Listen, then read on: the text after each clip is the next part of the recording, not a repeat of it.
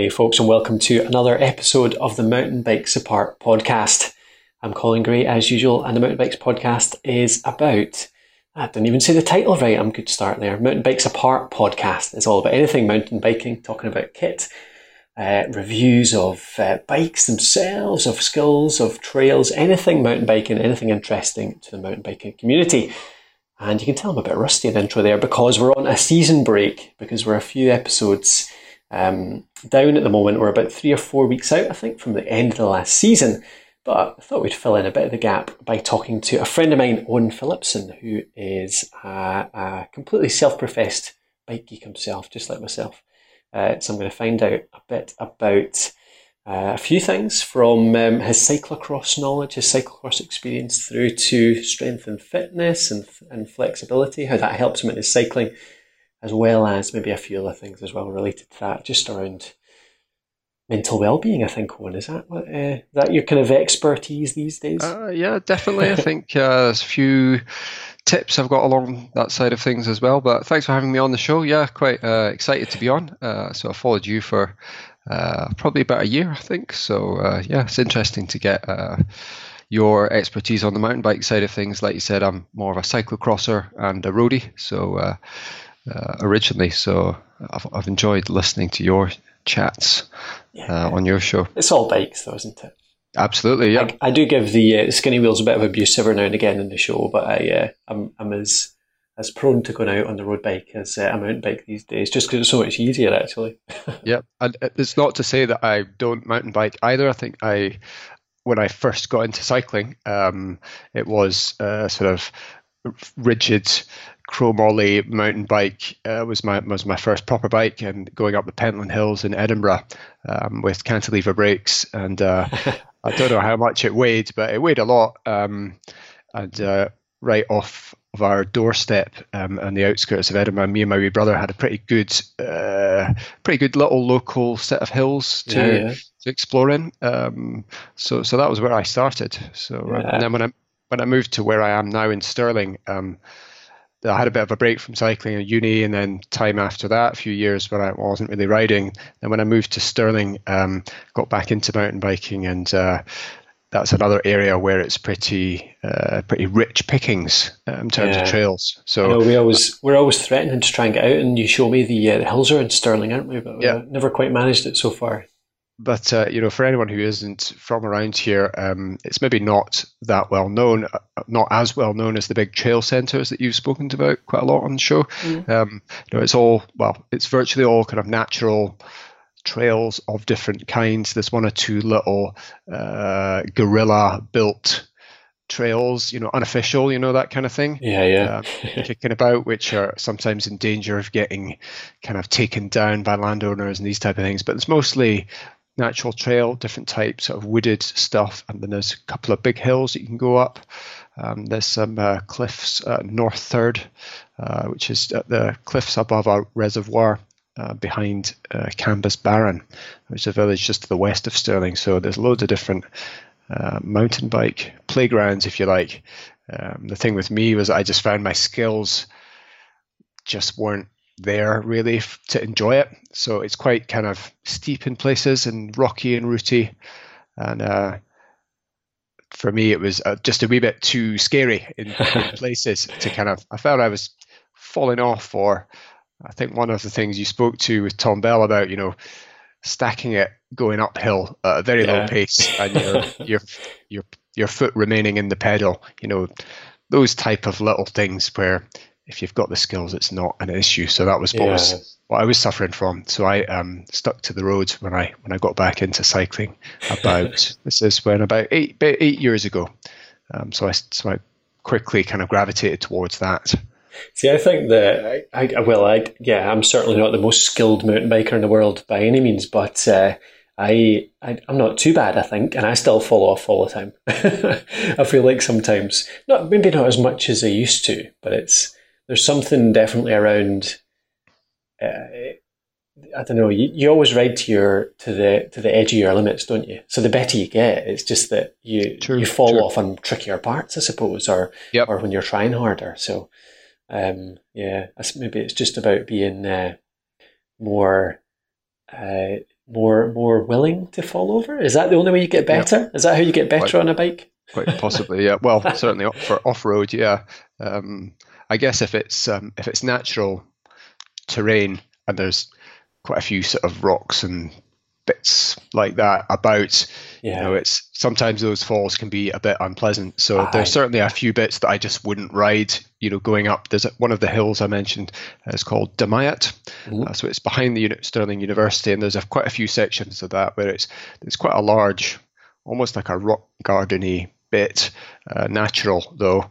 And, you know, there's some of the best guys can ride up it and down it.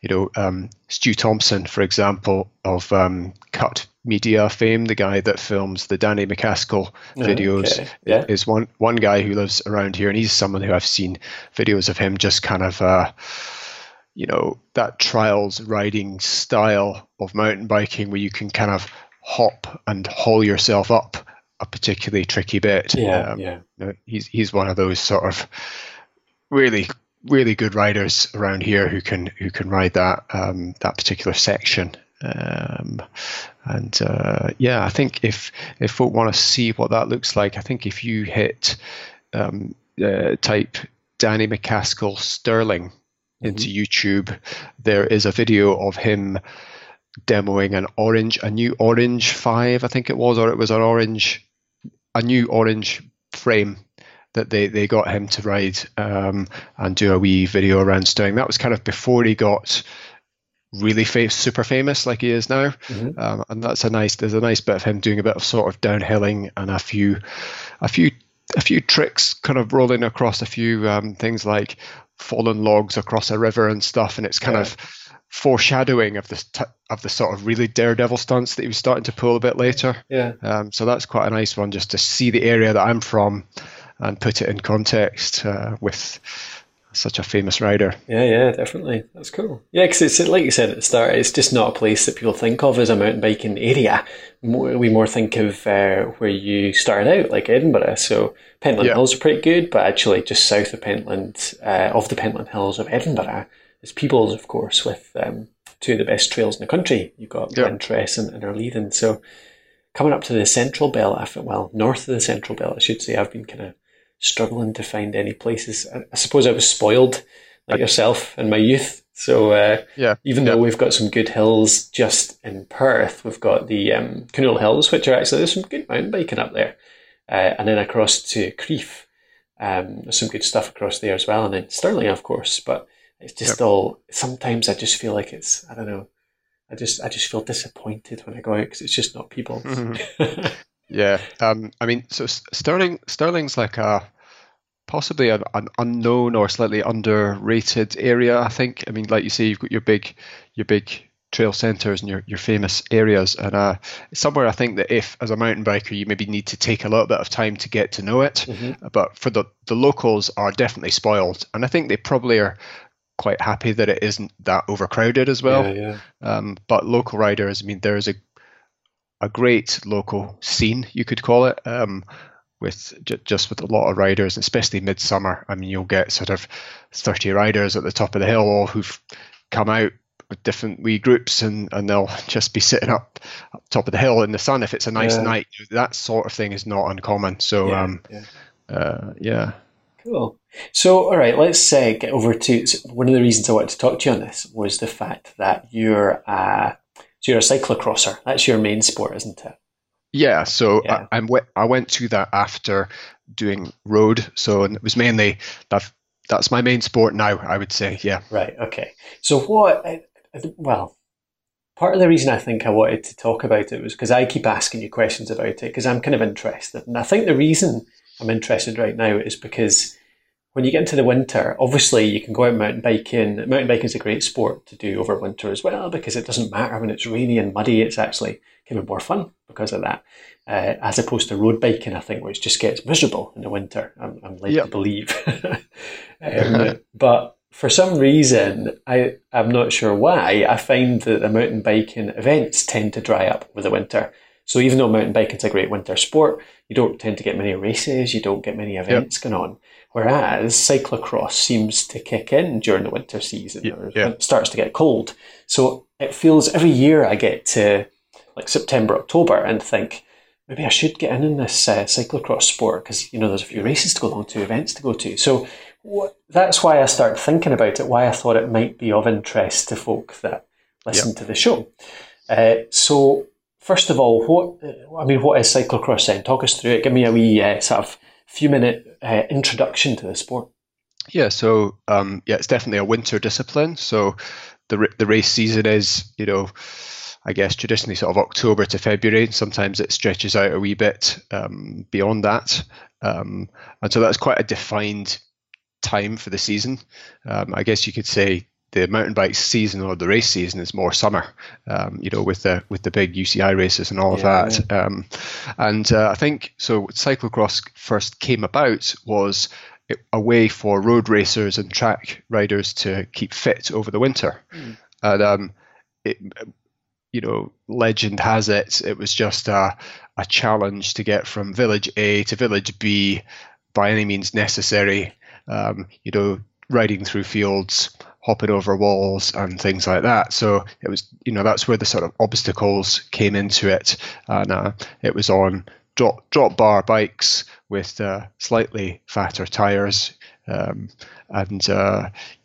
know, a core part of it is that you have to dismount. The course should force the rider to dismount, you know, once a lap to get over some sort of obstacle, whether that's a barrier, you know, just a plank of wood sometimes, or if it's climbing up a hill where it's it would actually be faster to shoulder the bike and just run up the hill.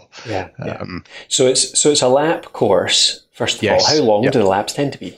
So the laps are somewhere between, you know, 7 to 10 minutes, maybe. Okay, so quite short laps. Generally. Depends how fast you are, but they're definitely a lot shorter than an XC course. And it's the senior disciplines are kind of 1 hour essentially plus one lap or something like that. Okay. Whereas if you're, you know, some of the veteran categories or junior categories can be 45 minutes. Mm-hmm. It just depends on the age group and the level. Mm-hmm. So it sounds like it's a reasonably short, sharp type of race. Like you're doing quite quick laps. You're doing it a bunch of times, and it is less than an hour generally.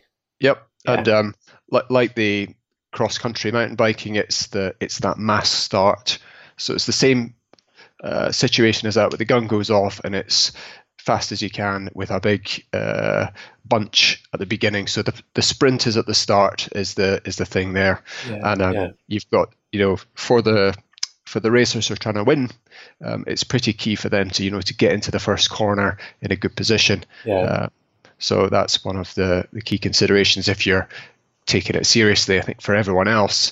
And that's one good thing about the sport, especially in Scotland, and I think also in England as well, and in the US, that there's a good participation sport. So the guys and women in the middle of the pack can race to compete with themselves or people of a similar sort of level. If you're getting all bunched up on the first lap, you know, somewhere towards the back, then, you know, that's fine. You can still enjoy a pretty hard race with people who are of a similar sort of level as you, and still enjoy it.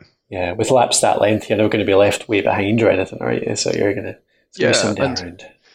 Depends what sort of a race you're in. I mean, you know, the ones that I've done, I'd certainly quite often get lapped, especially if it is a short lap. Mm-hmm. If it's longer, then it, you know, obviously takes longer for the faster guys to get all the way around and lap people. And, well, certainly when I was going well and pretty fit, then I might stay on the lead lap. Like, I wouldn't get lapped necessarily, but that would be a good day for me. But I normally expect to be lapped probably by the fastest guys in the Scottish races, that is. Yeah. So the terrain, you mentioned a bit about it, the fact that there's obstacles there. Yeah. Discounting the obstacles for a minute, what's the sort of average terrain like? So I think to your typical mountain biker, it would probably seem quite tame. So it tends to be, you know, grassy parks. You've either got a grass surface or you know, it may be a little bit of single track, but the idea is that most of the course should be about 3 meters wide so that you can facilitate overtaking. There might be a little bit of single track. It's not meant to be too extensive. And then sometimes you can get sand sections. So, for example, just this weekend past, one of the Scottish cyclocross races took place down at Irvine Beach. So you've got, you know, it starts on a grass section, you're up a hill, there's some muddy sections, and then you go through quite a long sandy section where, you know, your back wheels kind of skidding about all over the place, and right. You've got to really put power and control down to get through that. So yeah. those are pretty tough.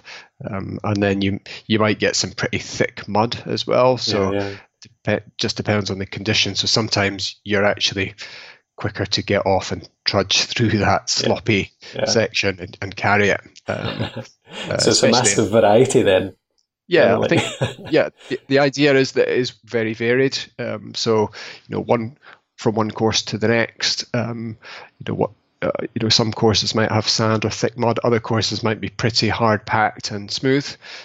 So again, this is similar to the mountain biking as well, where the tire choice, if you're at the serious end of the scale, your tire choice can make quite a big difference. If you're going to go for something much knobblier and softer, or something with less tread that you can run at a wee bit of a higher pressure, that's a key consideration as well. So yeah, it was partly the kit actually that interested me about it too, because I've always fancied a road bike, because I have to admit I'm a wee bit jealous of how kind of sleek they look sometimes compared to our big fat bikes. Yeah. But they just seem so spindly sometimes. You know, like you've got a road bike and you feel like it's going to break if you go over the tiniest little pothole. Yeah. I'm sure that's not true, but they look like that. But the cyclocross bikes, I think, look quite cool because they just look a bit more manly, shall I say? Yeah, totally. The chunky tires. Yeah, and I mostly use that kind of bike for commuting, I suppose.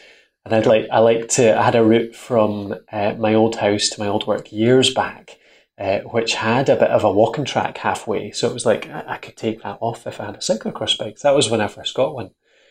So yeah, I quite like the bikes. They're nice looking machines. It depends what appeals to your aesthetics and taste, but these days you get some pretty clean-looking cyclocross bikes as well, because generally you won't have bottle cages on. Certainly, if you're racing it, if it's a commuter cyclocross bike, then you'll have all these lights and cages and saddle pack and accoutrements. But for the race machine, you've got no cages, no spare tire in the saddlebag. Yeah. There's nothing on it, so it almost has certain elements of a track bike in that it's very clean and tidy looking, and also there's quite a lot of single ring setups now. That's has come into fashion almost, if you like. So you've just got one ring up front, and that's one less derailleur, one less bit on it. So that's pretty clean looking bikes. It's the same as a mountain biking, actually. I just upgraded mine to a single ring in the front and 11-speed at the back. And it was definitely, when I was at Relentless 24 a few weeks back, that was by far the majority had that these days. It must have been like 80% or something. It was, so many people have got rid of those triple front rings. So if you want to geek out on the kit for a couple of minutes, Cross has... recently gone through a bit of an evolution in terms of the drivetrain. And I think it's adopted quite a bit of the mountain bike technology. So with this single ring setup, you can now get 1x11 drivetrains that give the same, if not a greater gear ratio than you would have had with your two rings up front, because they're using clutch mechs you get on the mountain bike. So there's a SRAM CX1 group set, and I'm not sure what I'm trying to remember what the cassette ratio is, but it's something like 32:11, or it's an enormous, great range. And does that sound familiar from mountain biking? It does, yeah. I'm not, hugely up on the ratios, but it sounds, I can't remember. I think mine was a 30 low. Yeah, 11. That does sound really familiar to the one I got. But something like that, and so you've got this clutch mech that has two sort of settings almost, if you like, and your front ring's just your single ring, and that means you've got two, it's like road bike brake lever, shifters and levers, but only one of them is a shifter, the other one is just a brake lever only, because obviously you're only shifting it in the back. So then the other thing that's come across from mountain biking is hydraulic disc brakes. So and it seems to be an industry-driven innovation, if you like. So as a way to sell more bikes, and do you know what I mean? Upgrade your frame to get the discs on it. A little bit, yeah. But I mean, there's no doubt that it provides better braking, especially in the wet. And the best way to get that is a hydraulic system. But I think maybe just the expense for a lot of people, it's just a wee bit too high. And also the tech hasn't, it took quite a while to get that hydraulic system into a road lever to fit all of that tech into this little space. It's taken quite a few years. So there's only a few systems out that do that really well. Right. And I think SRAM did have to have a big recall on them as well. So they brought them out. They weren't ready. They had to recall them all, lost a whole bunch of money, but now they're out there, they're quite widely used, and so that's trickled down from mountain biking to cyclocross. So the other thing is tubeless, so tubeless tires are coming in quite a lot, whereas traditionally the tires were tubulars, and I mean, I think the professionals still probably mostly still ride tubulars, just it's maybe tradition, and it's maybe just the handmade tubulars are the best quality tires out there that you can get, but for your everyday racer, then tubeless is probably equally common, I think, for people to be riding. So, and it makes sense, I think, for that, for cross, as it does with mountain biking, where your punctures can get sealed, and you can still run quite a low pressure. And all of those benefits. So cool, that's interesting. Nipping back to the drivetrain, you're talking about the clutch. Now, that's not something I've looked into much at all, but I'm reading a bit about them. What does that actually do then? What's the difference between having a clutch drivetrain?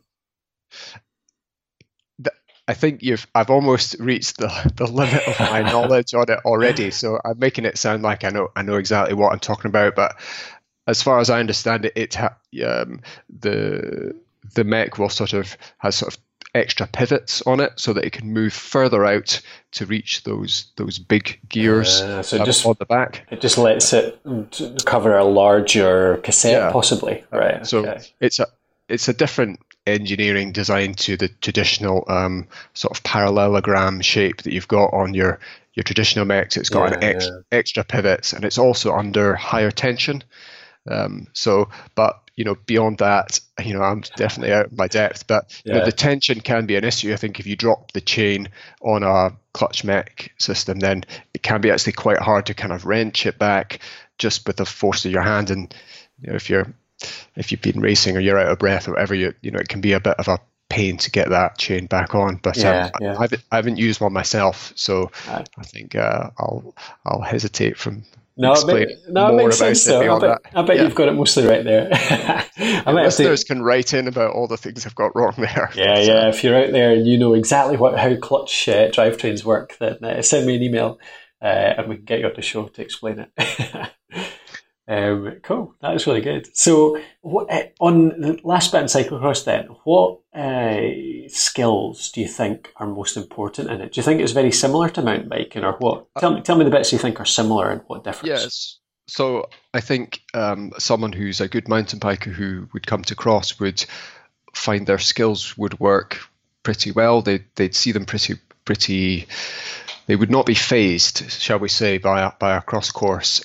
So you need to be able to ride off camber corners. So your course designers will set it up to be deliberately awkward so that you will have you know, an off-camber corner that might have a bit of mud on it, and you're going to need to, I think, holding your weight over the bike in certain sort of subtle and delicate ways is that's a skill that's probably underrated, I think. And but if you're mountain biking on all sorts of uneven terrain, that's the sort of thing that would come quite naturally to you.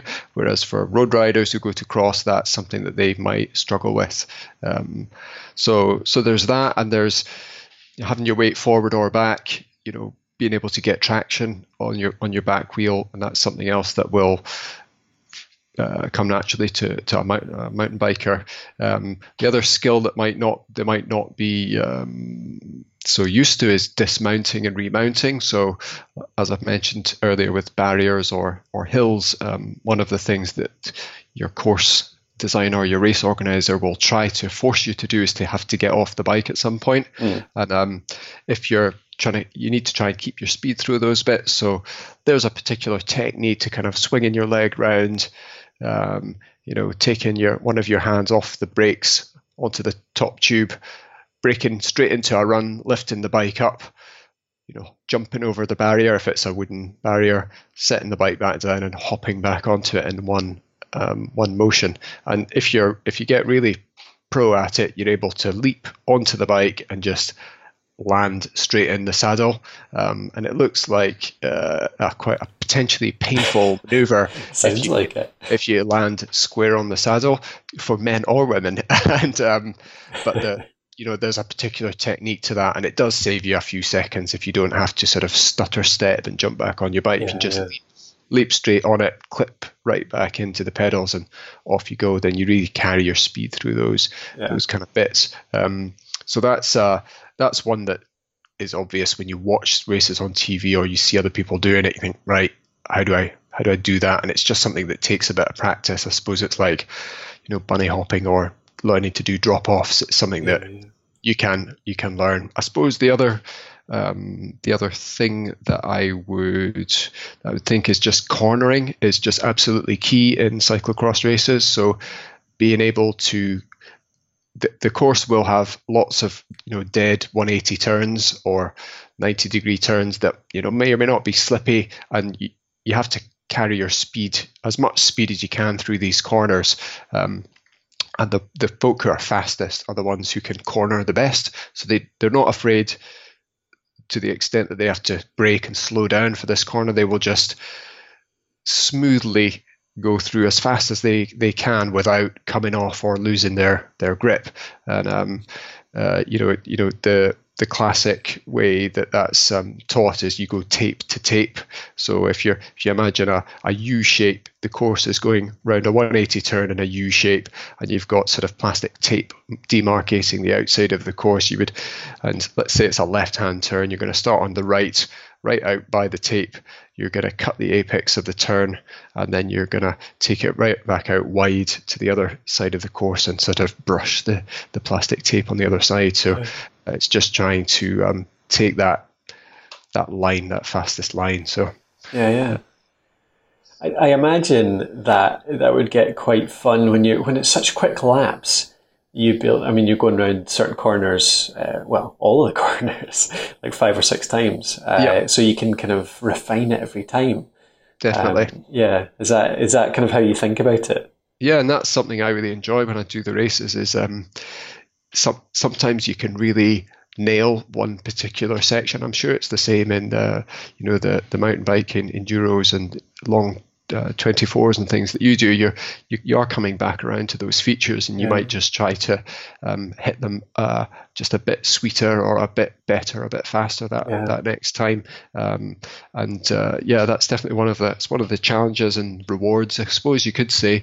The other quite interesting thing with cross is that the course can change over the course of an hour. So because the fields tend to be quite large, 100 riders maybe, it can get more churned up as you go. So, you know, the best line or the optimum speed that you can take, that might change, and you might actually have to be getting off after half of the race and running it, or you might just have to completely reduce the speed that you take that corner at, or something like that as things develop. So yeah.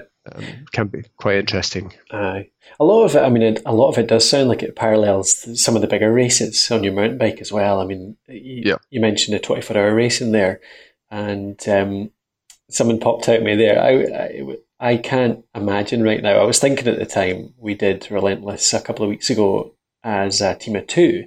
And actually, it was a wimpy team of two on my part because my brother was doing 2/3 and I was doing 1/3. So I was only doing 8 hours because he's training for some really big races right now. And I couldn't imagine doing 3 times as much as that. It was just like, how would you keep riding for 24 hours? But I remember at about 7 a.m. or something getting just this little kind of semi-epiphany of how you would handle it, because I came round a corner and it was about the 5th or 6th time I'd done it, and I knew it was coming up because I'd done it so many times, and I knew the line I'd taken last time and the time before, and just like you say, you're just refining it each time and trying to just hit it perfectly. And I think I did that one time, hit it just perfectly how I'd planned to, and it just made me think that must be how you do it. That must be like, if you're doing it for 24 hours, you're doing 24 laps, the only way to survive is just to break it right up and think, here's that bit, can I do that bit better, that bit faster?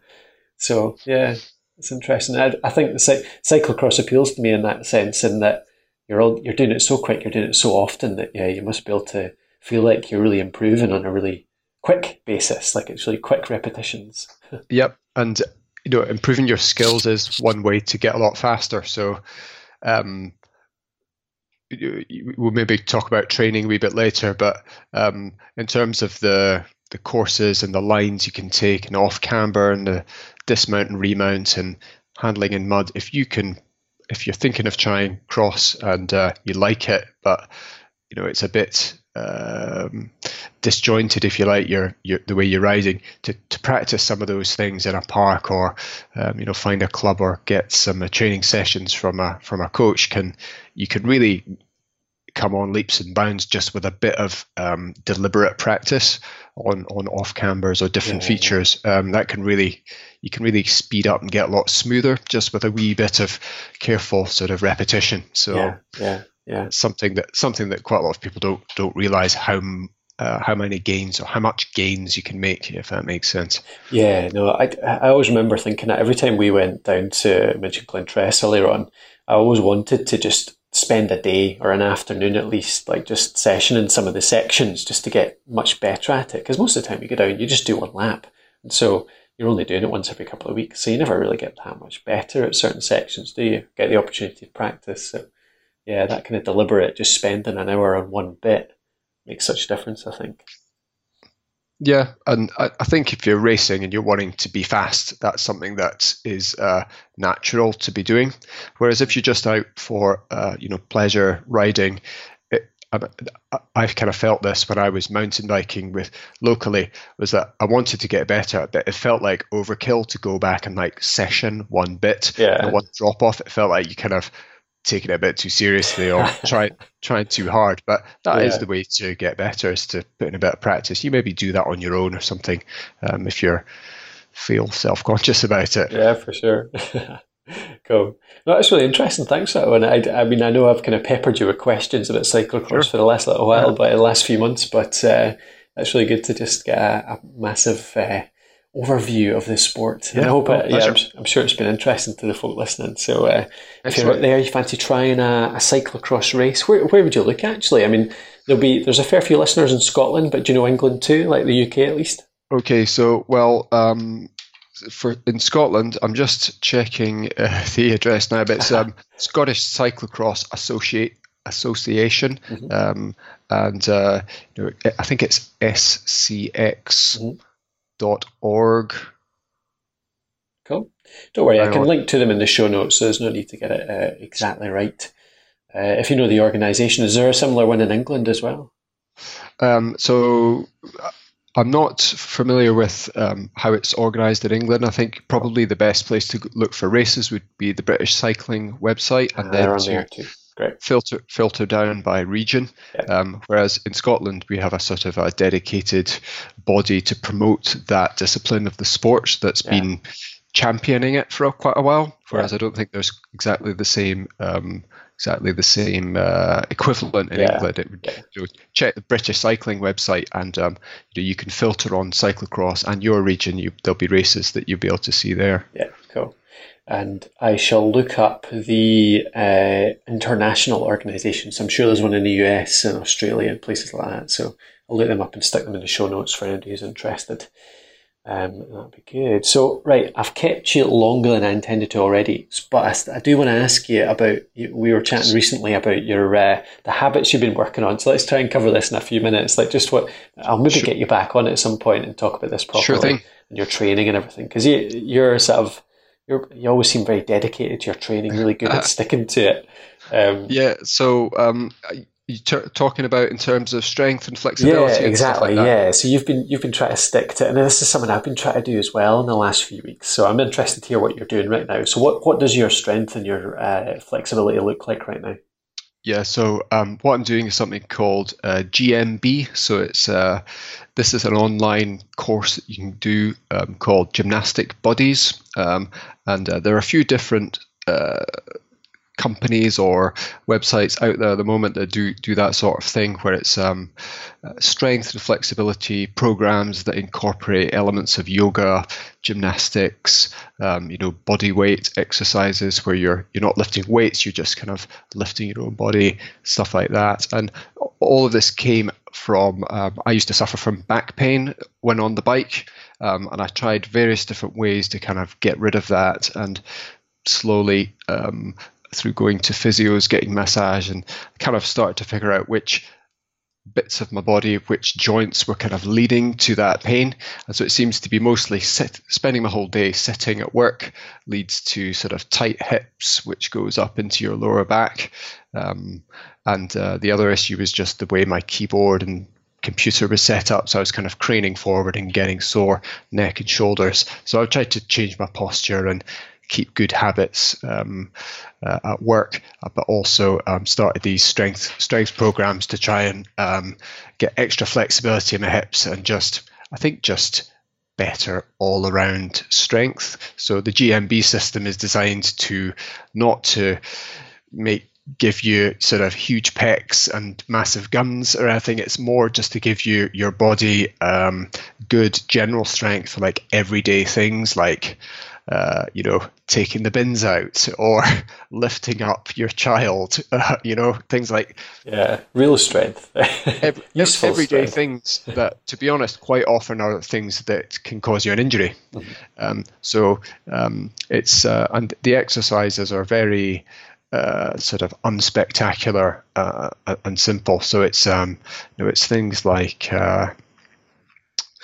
it's sort of yoga type movements or stretches on the ground, or weird sort of frog hops and movements that are a bit like, if you know yoga, the head down dog, downward facing dog type movement where your body's kind of bent over in a sort of pyramid shape, and you're trying to sort of walk on your hands a little bit, and it's developing just the strength, the motor skills of different muscles in different parts of your body that mean you can move around fluidly, and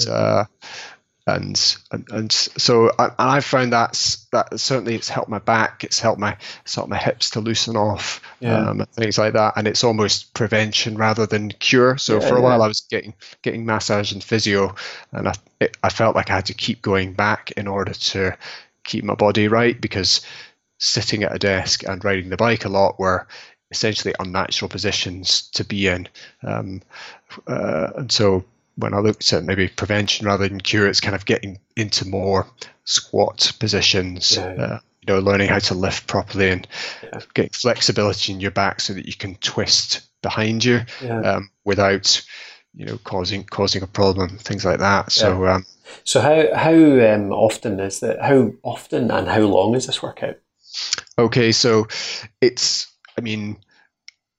the course that I was on, the idea was to do it daily for like 10, 20 minutes or something like that. And during the summer, sort of August this year, I kept that up, sort of daily practice, or maybe 6 times a week for you know, 20 minutes, and that's quite an effort to keep that up every day. More recently, it's more like 2-3 times a week that I'll do it. Yeah. And have you seen much effect from it? Have you felt the benefit? You know, definitely. I think I've just got fewer aches and pains, and I mean, I suppose the real benchmark, if you like, is because I would get back strains kind of maybe a couple of times a year, and I don't know if you've suffered from this, but I'm sure listeners out there will know the kind of thing where if you tweak a little muscle, your whole back seizes up, and you're kind of sort of moving about like C-3PO for like 2 or 3 days. And then from Star Wars reference, if anyone doesn't know, and then when it loosens off and you're kind of back to normal, but that can be incredibly painful and it could be quite debilitating. Yeah, I would do that sort of a tweak once or twice a year, and you know, I've certainly not done it this year. And touch wood, I think the idea is that I'm getting towards a better state of physical sort of strength, if you like, where by if I don't overdo it, if I don't start trying to, you know, lift heavy weights, you know, I'm just going to be less susceptible to that kind of thing. So, did you set yourself any benchmark when you started this? It just strikes me whenever I try and do these kind of programs, if the only thing I don't know, I'm quite a numbers based person or a goals based person, so I need to see progress.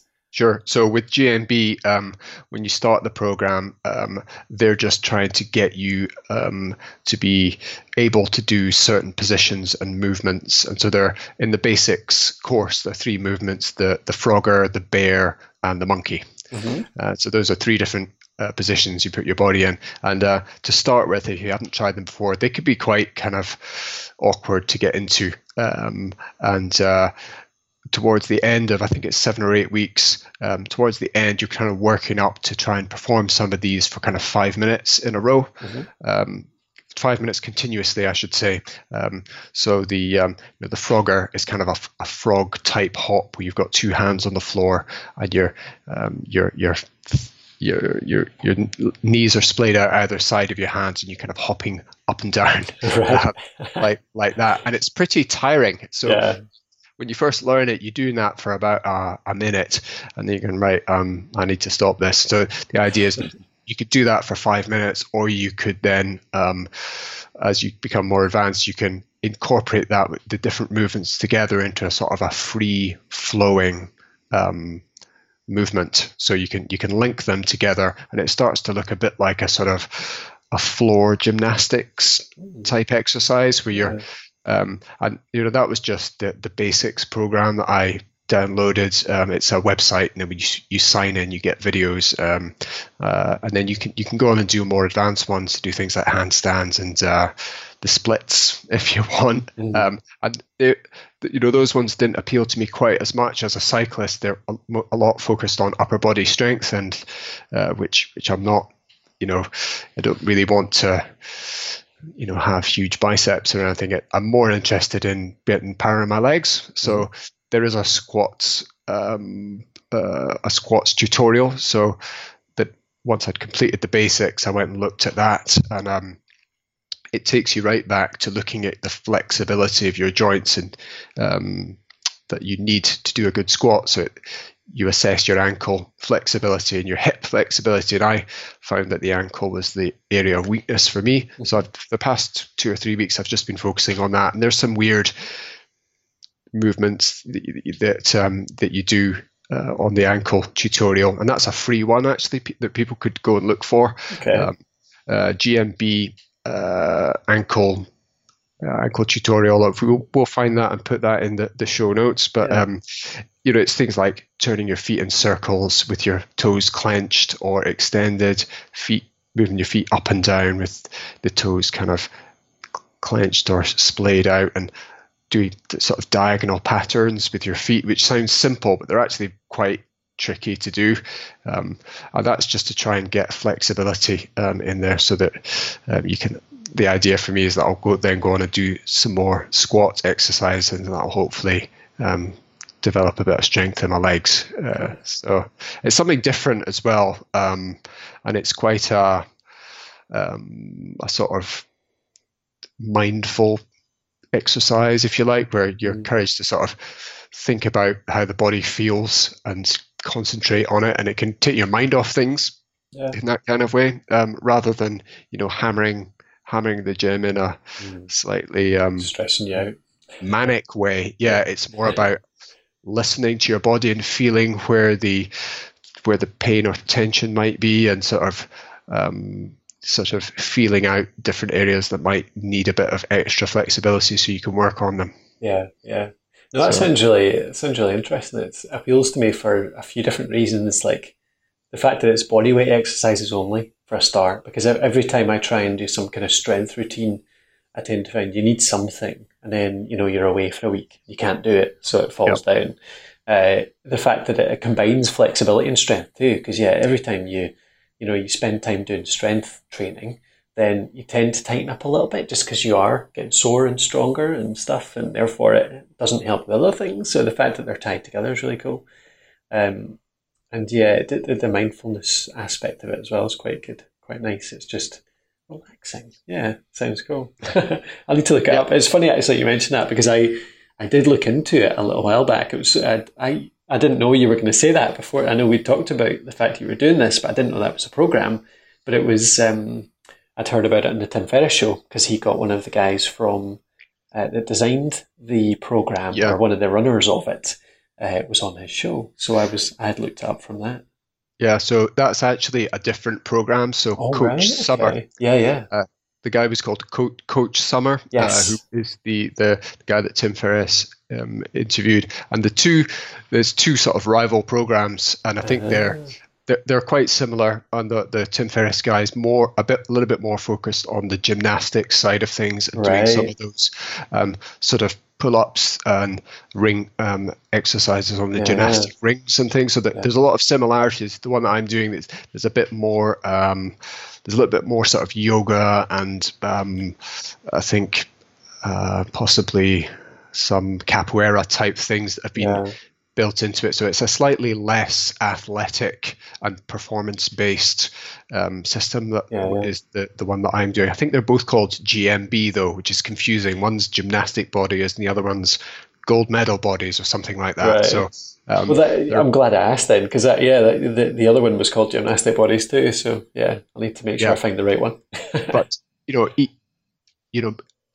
either of those would, they're interesting as something different if you're looking for strength, and they both look at your flexibility and strength from the bottom up. So, and on the Tim Ferriss interview, the guy was talking about the strength of your connective tissue and joints as being something that's fundamental before you can learn to go on and do, bigger weights, and whether that's lifting with your legs for cycling, or if it's your upper body for something else, you need to get the grounding in place before you even want to start thinking about doing, pull-ups or whatever it is.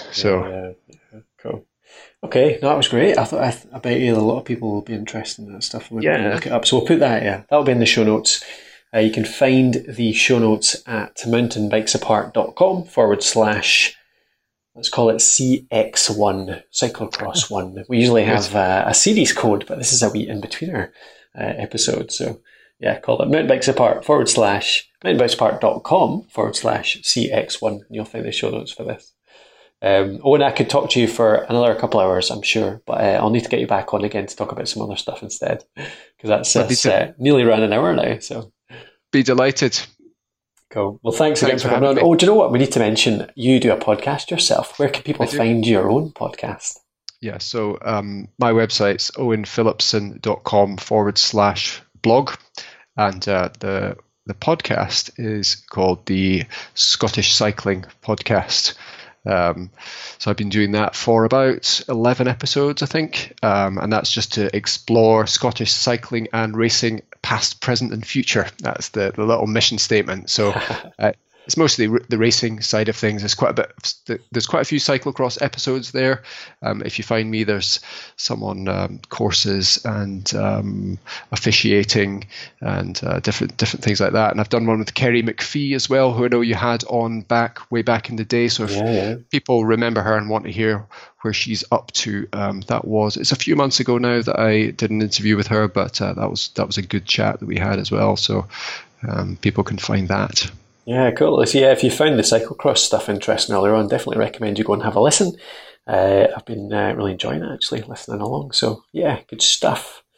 Now, that is it for this episode. We'll go on and I'm trying to think whether there's anything. We don't have plans to start the next season for another few weeks yet, but Tom and I will be back very soon. We'll update you. I am going to put out another in between our season, actually, around Relentless 24. I did a few recordings through the race. I tried to do a recording after every lap to gauge my mood and see how miserable I got through the night.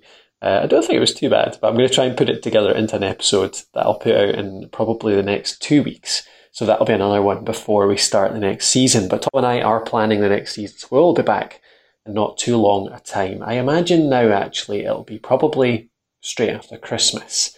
We'll probably try and get it out first couple of weeks of January for season to start the season of 2017. That'll be a good place to start it. So thanks again for listening anyway. Thanks again for following along. Thanks for bearing with us during the season break.